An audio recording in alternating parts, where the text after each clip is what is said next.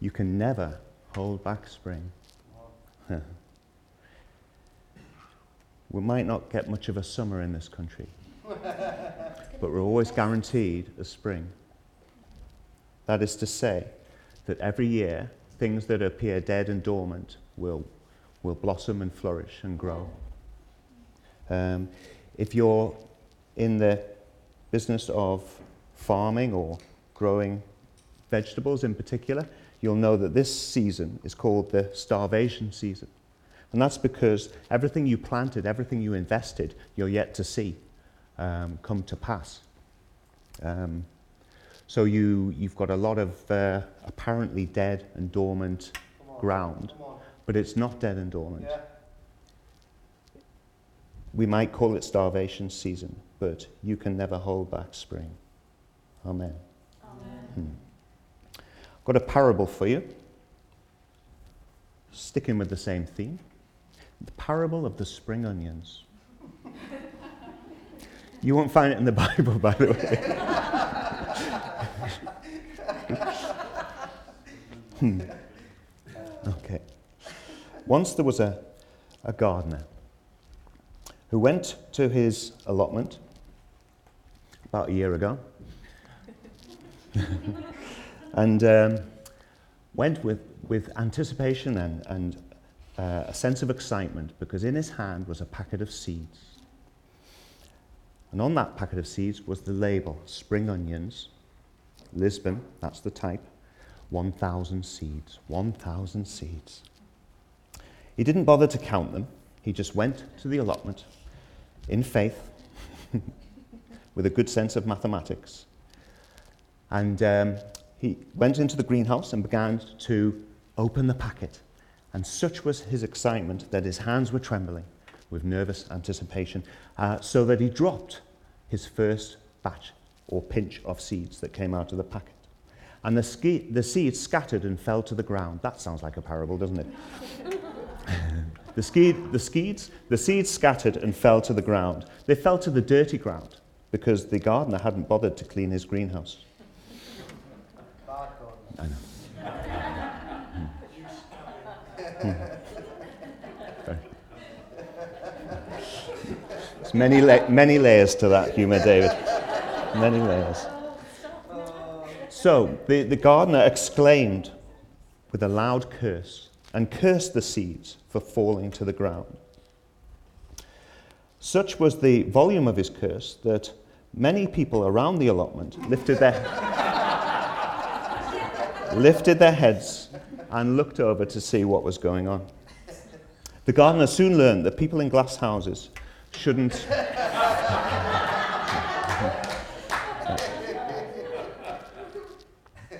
And immediately after the gardener had let a curse from his lips and cursed the seeds for falling to the ground, he received a revelation from God. The revelation was this it was a question at first. Why do you, why do you curse the seeds just because they're, they've fallen to the ground? Imagine if I did that every time one of my seeds fell to the ground and was lost or fell away or fell to the dirty ground. That was the, that was the, the gist of the, uh, the question. And I knew it was God. Sorry, the gardener knew. okay, it's about me, all right? I knew it was God. Um, and as well as feeling really, really quite bad for um, what came out of my mouth, um, I was really challenged, actually. I was really challenged because what God was saying was, um, you know, you, you, the, the detail I missed out was that I immediately went to get some more seeds from the packet, thinking, well, you know, a few dozen have fallen to the ground, but I've got plenty more in this packet. And again, it was impressed upon me that, that God was saying, imagine if I did that every time I lost some people, you know, that I just went back to the packet, so to speak. There's plenty more people on this planet I can invest in. And it was investment that God was talking to me about. Um, and the word investment really, really weighed heavily on me. Um, and I saw that actually, rather than cursing those lost seeds, I was to invest in them. Because, like God sees potential in us, I looked at those seeds, although I couldn't see them, they were on the dirty ground. I looked at where the seeds were and I saw that each one had potential. So I did something that I've never done before and I'll probably never do again. I got down very close to the floor, put my head along the ground so I could see, and picked up every single one of those seeds. Well, as many as I could find. I picked them up and I, and I began to plant them again instead of going to the, the convenience of the, the packet of one, well, 936 seeds or however many. So I invested in every single one of those lost seeds. And I believe God was, was showing me that you can reverse a curse with a blessing of investment.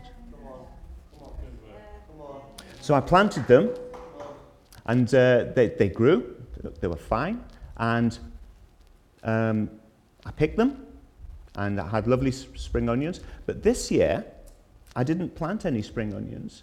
Um, that was partly because, bizarrely, the spring onions that I planted, and I did, didn't, this didn't occur to me to about, till about 20 minutes ago, the spring onions that I planted came back, and they came back bigger and stronger. I received a double portion. Look. These were the seeds that I planted. These are the little spring onions. Look at the size of them. I know, I know, yeah, yeah. This is only about five seeds worth. Yeah? I thought I'd bring them in and show you what happens when we invest and we turn around a curse with a blessing. the parable of the spring onions. If you want to take some of those at the end, you're quite welcome to. I think there's a, a significance there, yeah? So if you want to take some, whether you feel they're significant or not, or whether you just fancy a stir fry, help yourself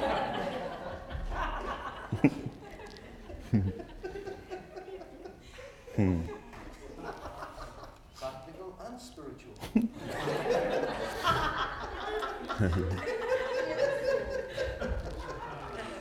You know what I learned? What I learned about investment and potential was that when God looks at us and sees potential, it's not like a school teacher looking at children just, just about to write a report and seeing potential. It's different, okay?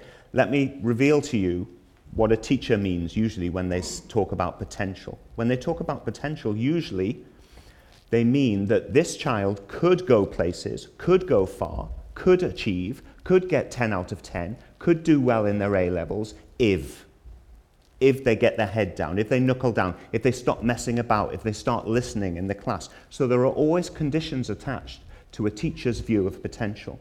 And that's a generalization, of course. You know, when I, when I uh, have been teaching kids year after year, of course I see more than that in them. But the, there's a very human thing of viewing somebody's potential and, and putting conditions on it. So it's like, you know, if you don't achieve that potential, it's nobody's fault but your own, you know, because I've given you those conditions. You know, if you do this, this, and this, you could achieve your potential. It's kind of almost a way of dismissing somebody, isn't it? When God looks at us and sees potential, it's not like that. Okay? God sees potential in us not based on what we could do, but based on what we are. And that's different. Okay? So I want you to, to rethink how you see potential. When God sees your potential, it's based on what you are. There's a unique coding in you, there's a unique uh, DNA, there's a unique uh, potential in you, and God sees that. All right? God doesn't see what you might become if you get on a certain train at a certain time or make the right decision in two days' time. No, no. God sees the potential based on what you actually, actually, truly are. Hmm. So don't worry about making the wrong choices in the future. And by that I mean Sometimes we, we feel that our destiny is dependent on us making certain choices. Should I go for this job or this job? Sh- you know, shall I, um, shall I propose to this person or this person? uh, uh, right. Back to my notes.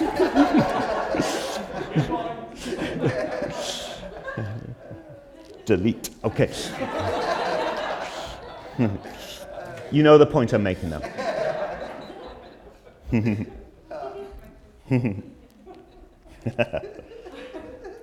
so, we're looking at Hebrews. Okay, we're looking at Hebrews. Just a show of hands if you were here last week when Peter introduced this. Just Deborah. Oh, a few more of you. Okay. you know, uh, I'm really glad that Peter introduced that. Um, it kind of set the scene, but it also, and I think this is, this is a brilliant teaching strategy, it raised more questions than, than gave answers. You know, it, ma- it made us think. Hopefully, it encouraged you to go and read and, and think deeper about this because Hebrews is a very intriguing, very um, challenging letter. So when I read through Hebrews chapter 1 this morning, I'm going to read through it once. Okay? Uh, so if you haven't done your homework, now I'm a teacher. If you haven't done your homework, you'll have to read and listen extra hard. I believe that all of us, this is potential, I believe that all of us will receive revelation over the next few weeks, the next few months, as we go through Hebrews. You know, there are, there are, there are kind of downloads of revelation just waiting for you to be in the right place. And by that I mean, you know, we're on a journey together, okay? And sometimes revelation comes not because God changes or the Bible changes and our view of it changes, but actually because we change so when we're ready, when we, we've journeyed enough, when we've grown enough, that's when the revelation happens. Okay? So that is going to happen to us on this journey. The question is, are you, are you ready for this journey? Yes. Sure? Okay, good. I'm glad to hear it. so let's journey together through Hebrews. So, Hebrews chapter 1. Seamless. Hebrews chapter 1.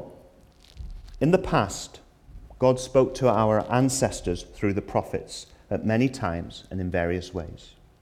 But in these last days, he has spoken to us by his Son, whom he appointed heir of all things, and through whom also he made the universe. The Son is the radiance of God's glory and the exact representation of his being sustaining all things by his powerful word. After he had provided purification for sins, sins, all of our sins, he sat down at the right hand of the majesty in heaven.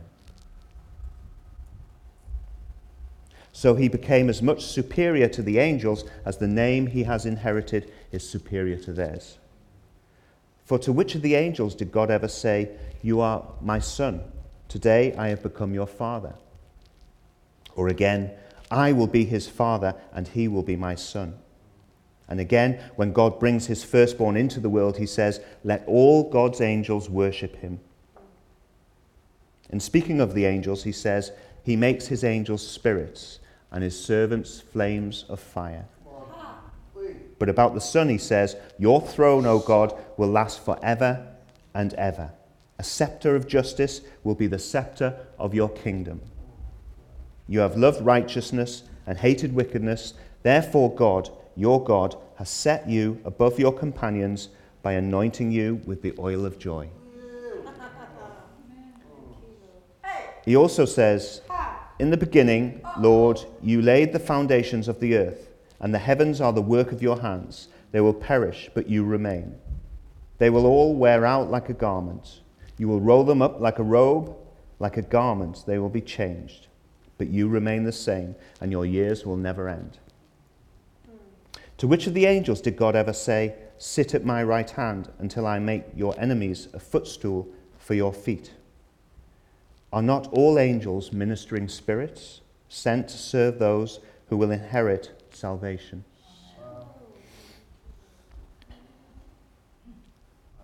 Hmm. There's something in this passage that sets out positions. It sets out, perhaps to a confused, bewildered bunch of followers back in the day, perhaps it sets out to some of them for the first time where Jesus was and where he is now, his position now. I think it also sets out the position of angels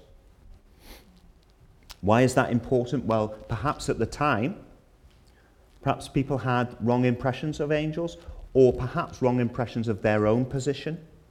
Because when we, when we establish what Jesus' position is, we need to also look at ourselves and be sure of what our position is. Okay? We sang a song this morning all about God's position, Jesus' position, uh, and it was almost every line began with We believe. Did you sing it? Okay, so hopefully you believe it. Don't worry, I'm not going to totally undo it all now. the, I sang it and I believe, believe it as well, you know, but it's about what we believe about Jesus. When you sing that and you know what you believe about yourself and your own position, it adds a really important um, kind of dimension to that song. In fact, when you read anything about Jesus' position at the right hand of the Father, walking here on earth, uh, dying at the cross, being raised again, his changing positions, when you, when you read that and believe that, it's really important to, to, to ask yourself, well, where does that leave me? What is my position now? And I think his followers would have asked that question, you know, where does that leave us? You know, that, that's great going up through the clouds, but where does that leave us? they probably didn't say that, but the point is they felt, they felt at some point that they'd been kind of left and abandoned. They did. Jesus came back particularly to tell them what he was leaving them with, didn't he? Yeah? What did he send? The Holy Spirit. That's important too. In fact, it's crucial.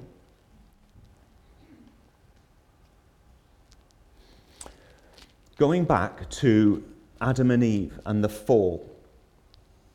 After the fall, Adam and Eve were turfed out of paradise, weren't they? They, were t- they, they had to leave the Garden of Eden. And there was an angel, a cherubim. Uh, cherubs aren't little cute toddlers with wings stuck to their back. You know, they're, they're huge, scary angels, by all accounts. If, if it just took one cherubim to guard the way back into Eden, I would imagine it wasn't a little toddler with a toy sword, you know. So a cherubim was placed um, in front of the entrance back into Eden. That would imply to me that after the fall, we were, we were positioned lower than angels. Okay? If we weren't, we could, we could instruct the angel to move out of the way and let us back in. If we weren't, we wouldn't, they, they wouldn't have posi- uh, God wouldn't have positioned a, an angel to, to guard the, the entrance. You know, uh, if our position is higher than, than angels at that time, then surely we, we could just brush it aside. So after the fall, I believe we were positioned lower than angels. In fact, it says of Jesus that for a time he was positioned a little lower than the angels. When was that time? Well, it was the time he walked on earth as a man. I think ever since the fall, we've been trying to reposition ourselves and failing every time.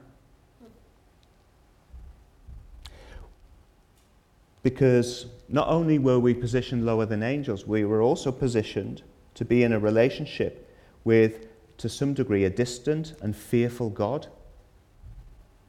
And again, we've been trying to reposition ourselves ever since. And if you think about Peter's teaching on, on the Old Covenant and what that was like, that's kind of a, a, picture of us trying to reposition ourselves, reposition ourselves, get ourselves back in the frame, and it just didn't work.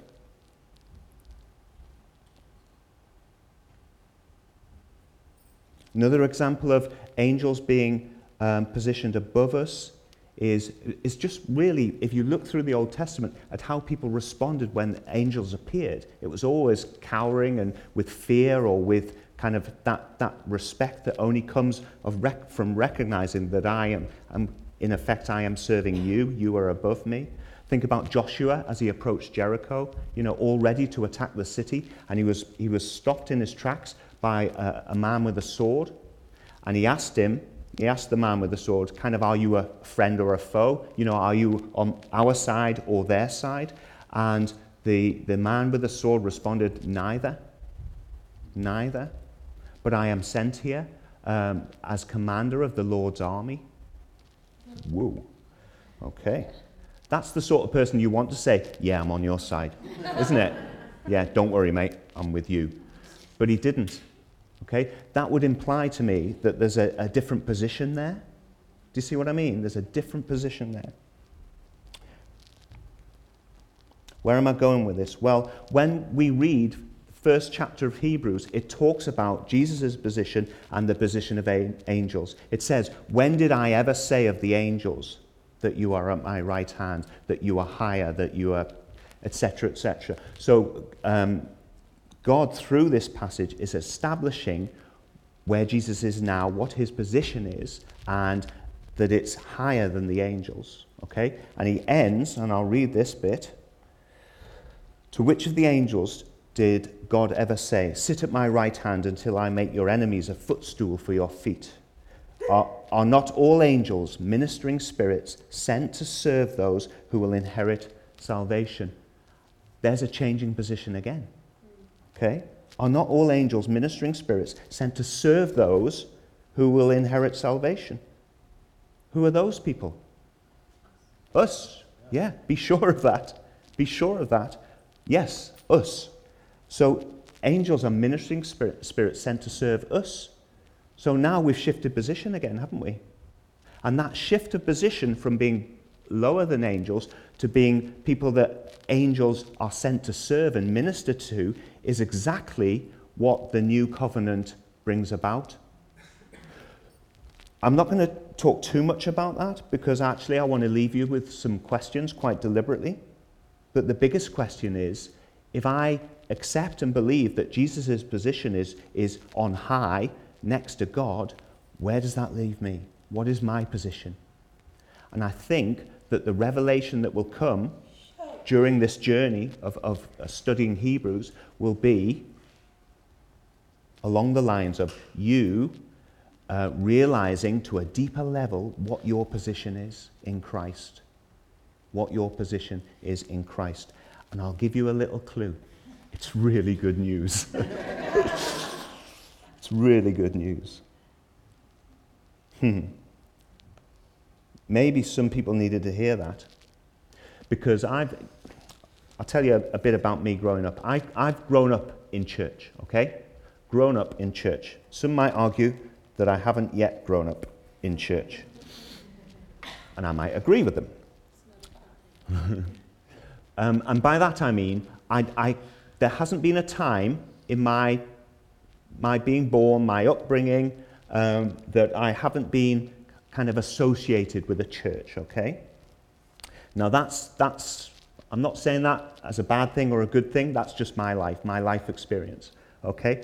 And um, there weren't many, uh, weren't many times, you, maybe you can identify with this if you've had a similar upbringing, that if you grow up in church it almost makes you um, immune or certainly impervious to revelation or to kind of being totally bowled over by the wonder of isn't that awful? That because if you go to church a lot you end up not hearing from god a lot. But that's kind of what happens. You know i've, I've become not become but certainly growing up i became so used to people you know speaking in tongues or or doing slightly bonkers things or, or, or certainly um, evangelizing, you know, left, right, and center, um, that I became kind of immune to it.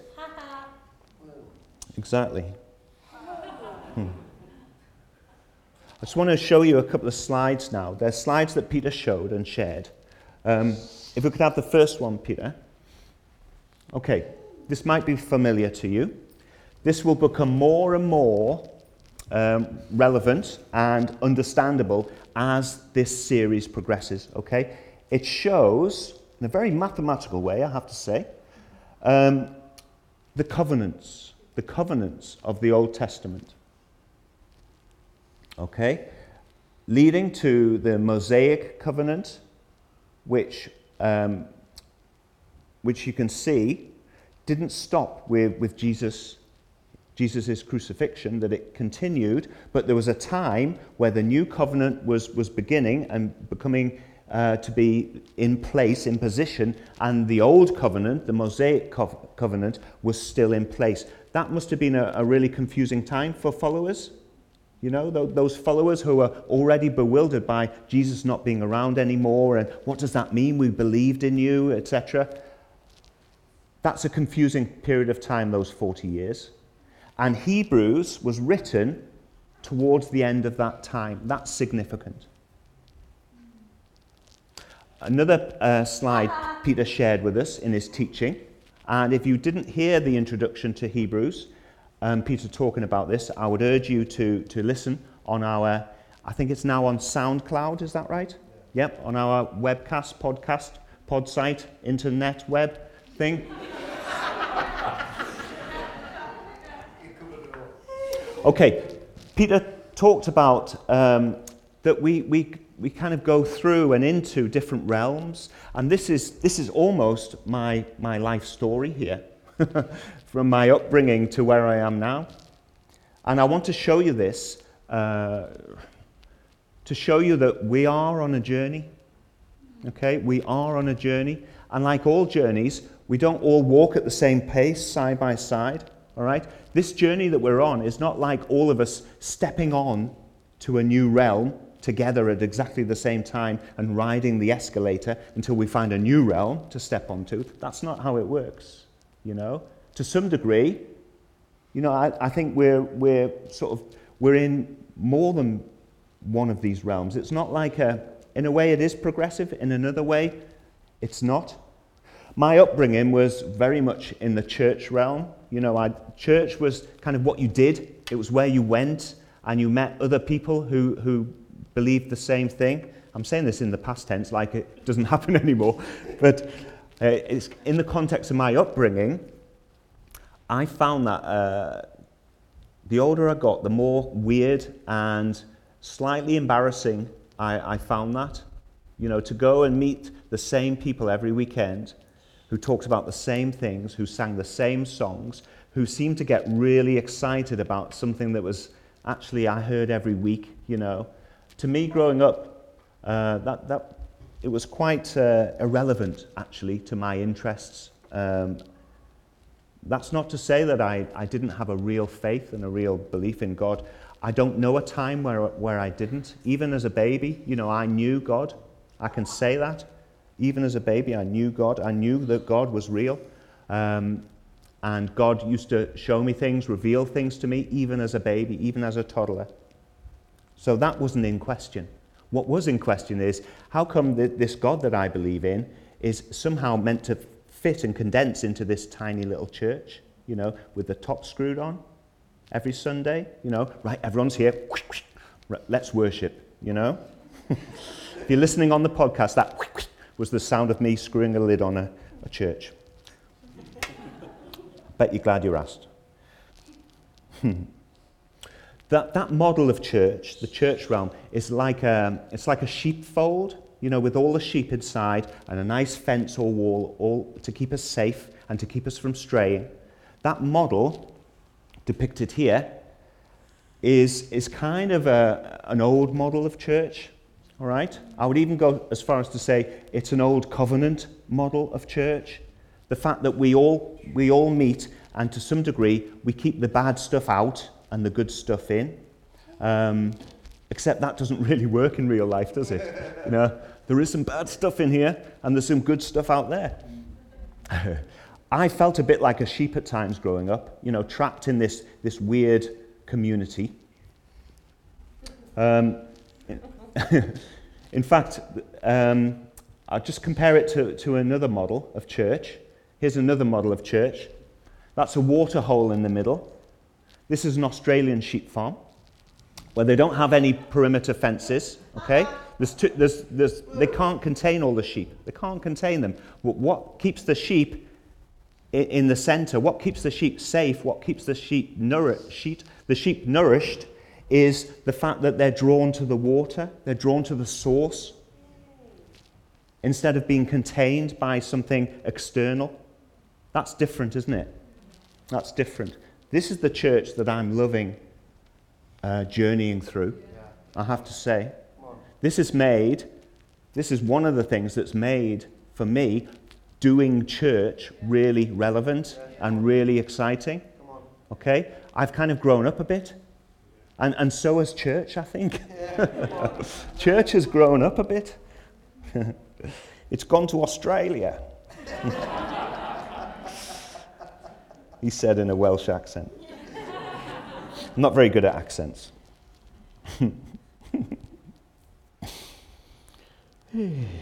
right. I'm going to look at my notes because I might say something that I've actually planned.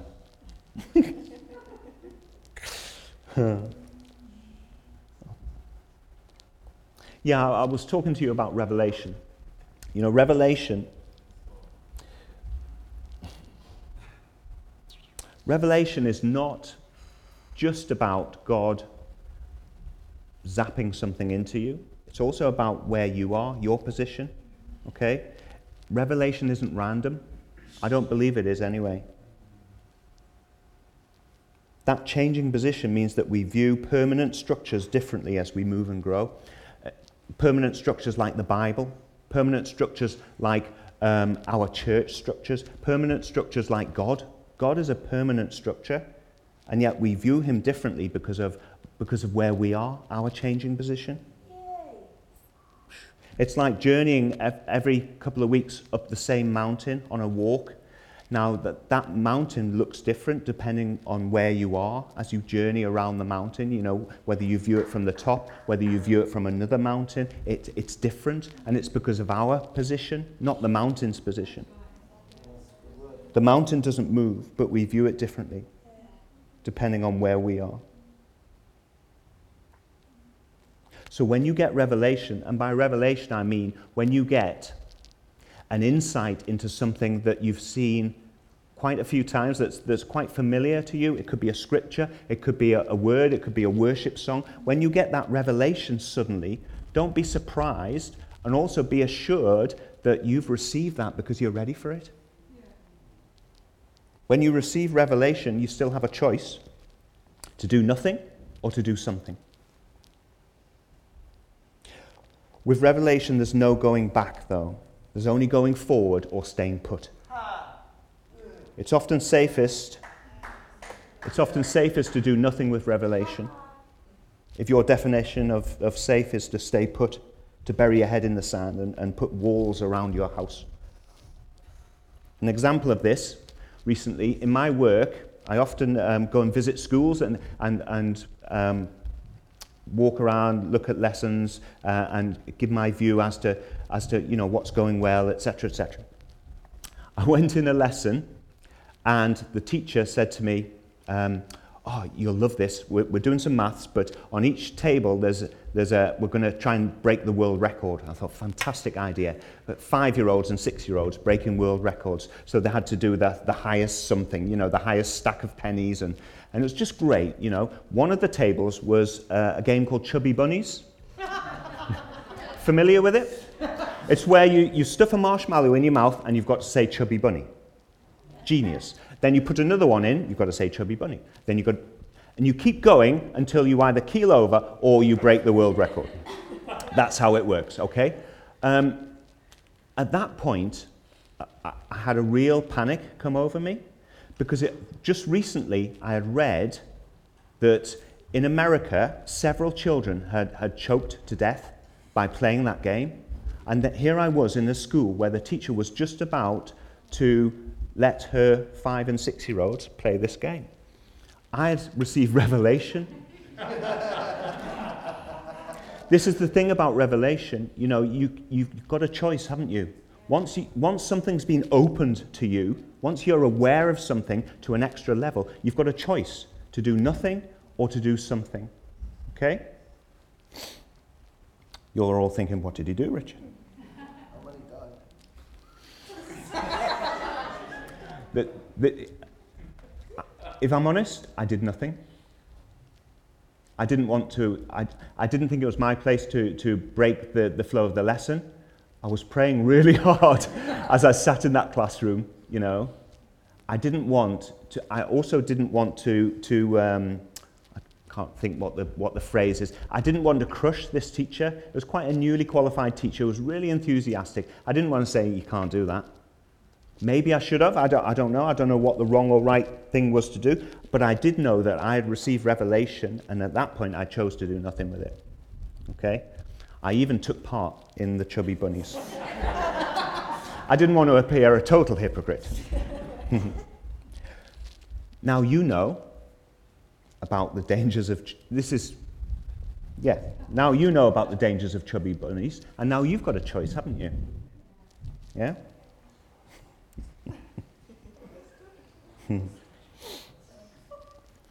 You'll often hear you'll often hear around Revelation, this is in, in, the, in the big wide world, you will often hear comments that sh- reveal that people are not prepared to do anything with what has been revealed to them. Okay? I know this in my workplace. I know this because I work for the council, that you will often hear comments like, um, Uh, that's health and safety gone mad. Yeah? Have you heard that before? Health and safety gone mad as if somebody is put on this planet to go mad with health and safety. Whoa! political correctness gone mad. Yeah? The council are often accused of political correctness gone mad. And at first, I was on the side of the people accusing. But now I know what's behind political correctness. Actually, compassion and care is behind political correctness. It doesn't sound like it, does it? It's almost become a, a dirty word, you know, oh, political correctness. That's so politically correct. Actually, what's behind that is, is the, the, um, the desire to, to ensure that everybody feels safe, everybody feels protected, everybody feels valued, etc., etc. Those are good things. So when somebody says political correctness gone mad, perhaps they mean that I'm, I've had something revealed to me, but I'm not prepared to do anything about it. Yeah? It's the same with health and safety gone mad. You know, what's behind health and safety? There's a clue in the title. What's behind health and safety is health and safety. Religion gone mad. Religion gone mad. Fundamentalism gone mad. These accusations are often, they often come from people who are not prepared to move with the revelation they've received. That's all I'm saying. If we stifle every revelation for fear of going mad, we perpetuate the status quo. We perpetuate apathy. We perpetuate stagnation. Hmm. So, me growing up in the church realm, um, yeah, I, uh, some of my memories of growing up in church and how kind of weird it was. I won't share them all. Um, I've got many. The whole thing of evangelism, okay? Now, evangelism, what's behind it is, is really good, uh, really good desire to, to spread the gospel. But my experience of evangelism in this kind of contained church was the evangelists used to come to the church that was full of Christians who had been Christians for years and try and get us to, to, to make a commitment to something we'd already, you know,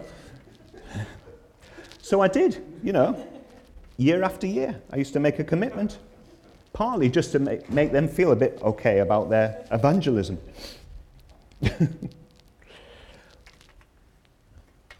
Testimonies. You know, t- to, a, to a young teenager in church who still hasn't plucked up the courage to not go to church, people's testimonies can really grate on you. Let me give you an example. Okay, yeah, thanks for getting me up to share. Uh, hi, hi, kids. Yeah, stay in church. Yeah. Okay, don't be like me. You know, I, I was a wild child. Whoa. I, some of the parties I used to go to, I'll tell you, I've, you know, I've been around the world. I've experienced so many things. I've tried other religions. You know, like I tried uh, Buddhism, Hinduism in, in India. Had a, had a time in India. I could tell you all day about my time in India on those beautiful beaches, but just, just, just the sin, man, the sin. It was just. And, and the women. Oof. I'm ashamed to say, kids, that I've lost count of how many women I've had relationships with. And by relationships, I don't mean relationships, kids. Anyway, I've seen the light. I've found the answer. and now I'm here in Ashington or wherever, in this little tiny church, and I know my calling. You know, I've, I've finally come home. So, kids, my message to you is be more like me, but not like the person I was, like the person I am now, here in this little church. Do you see what effect that might have on a teenager? I'm sitting there thinking, I don't want to be like you now, because I've been like you now for all of my life. I want to be like the person experiencing the stuff on the beaches in India. It's a nightmare testimony. So here I am, this little sheep in the fold, you know, all the time looking at the grass on the other side of the fence, thinking,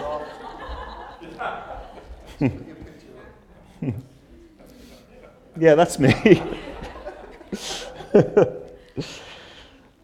Where am I going with this? I've no idea. Maybe I've run out of notes. I think the point is that we, you know, we do church and we still do church, but there is more to life, isn't there, than coming into the fold. Now, coming into the fold or, or meeting together is really important, okay? Um, but don't make that don't make that your realm, I guess, is what I'm saying.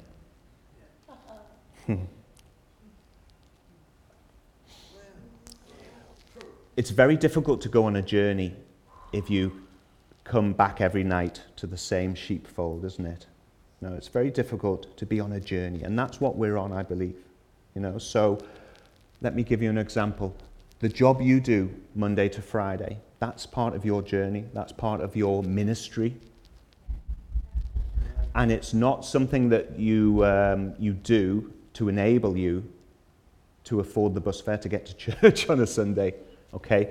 You've got to see it as being more than that. I work with so many people, or have worked with so many people over the years, that do this thing on a Friday when I say good morning to them. I'm coming into work. Oh, morning, Carl. Morning. Yep. How are you doing? Oh, fine. It's Friday. You know that that that response. Oh, good. Thanks. It's Friday. I don't celebrate Friday like that. You know. In fact, sometimes I sarcastically say, "Yeah, only two days till Monday." Doesn't go down very well.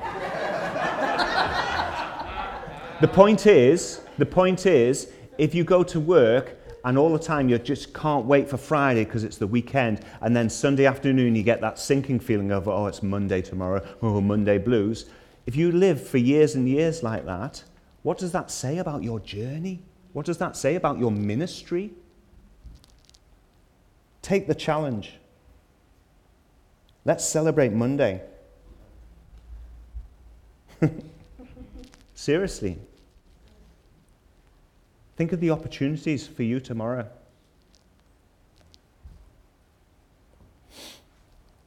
Hmm. Okay, I'm going to I'm going to close this down. When he died, we died. When he rose, we rose. We were, we were redeemed. When he took his rightful place beside the Father, we took our place which we had no right to do, beside the Father, adopted family members. We've got no right to be there. It says in Timothy, this is a trustworthy saying. If we died with him, we will also live with him. So, when you get the revelation about your position in Christ and in the kingdom, what are you going to do? What are you going to do with it? The end. or is it? Dot, dot, dot.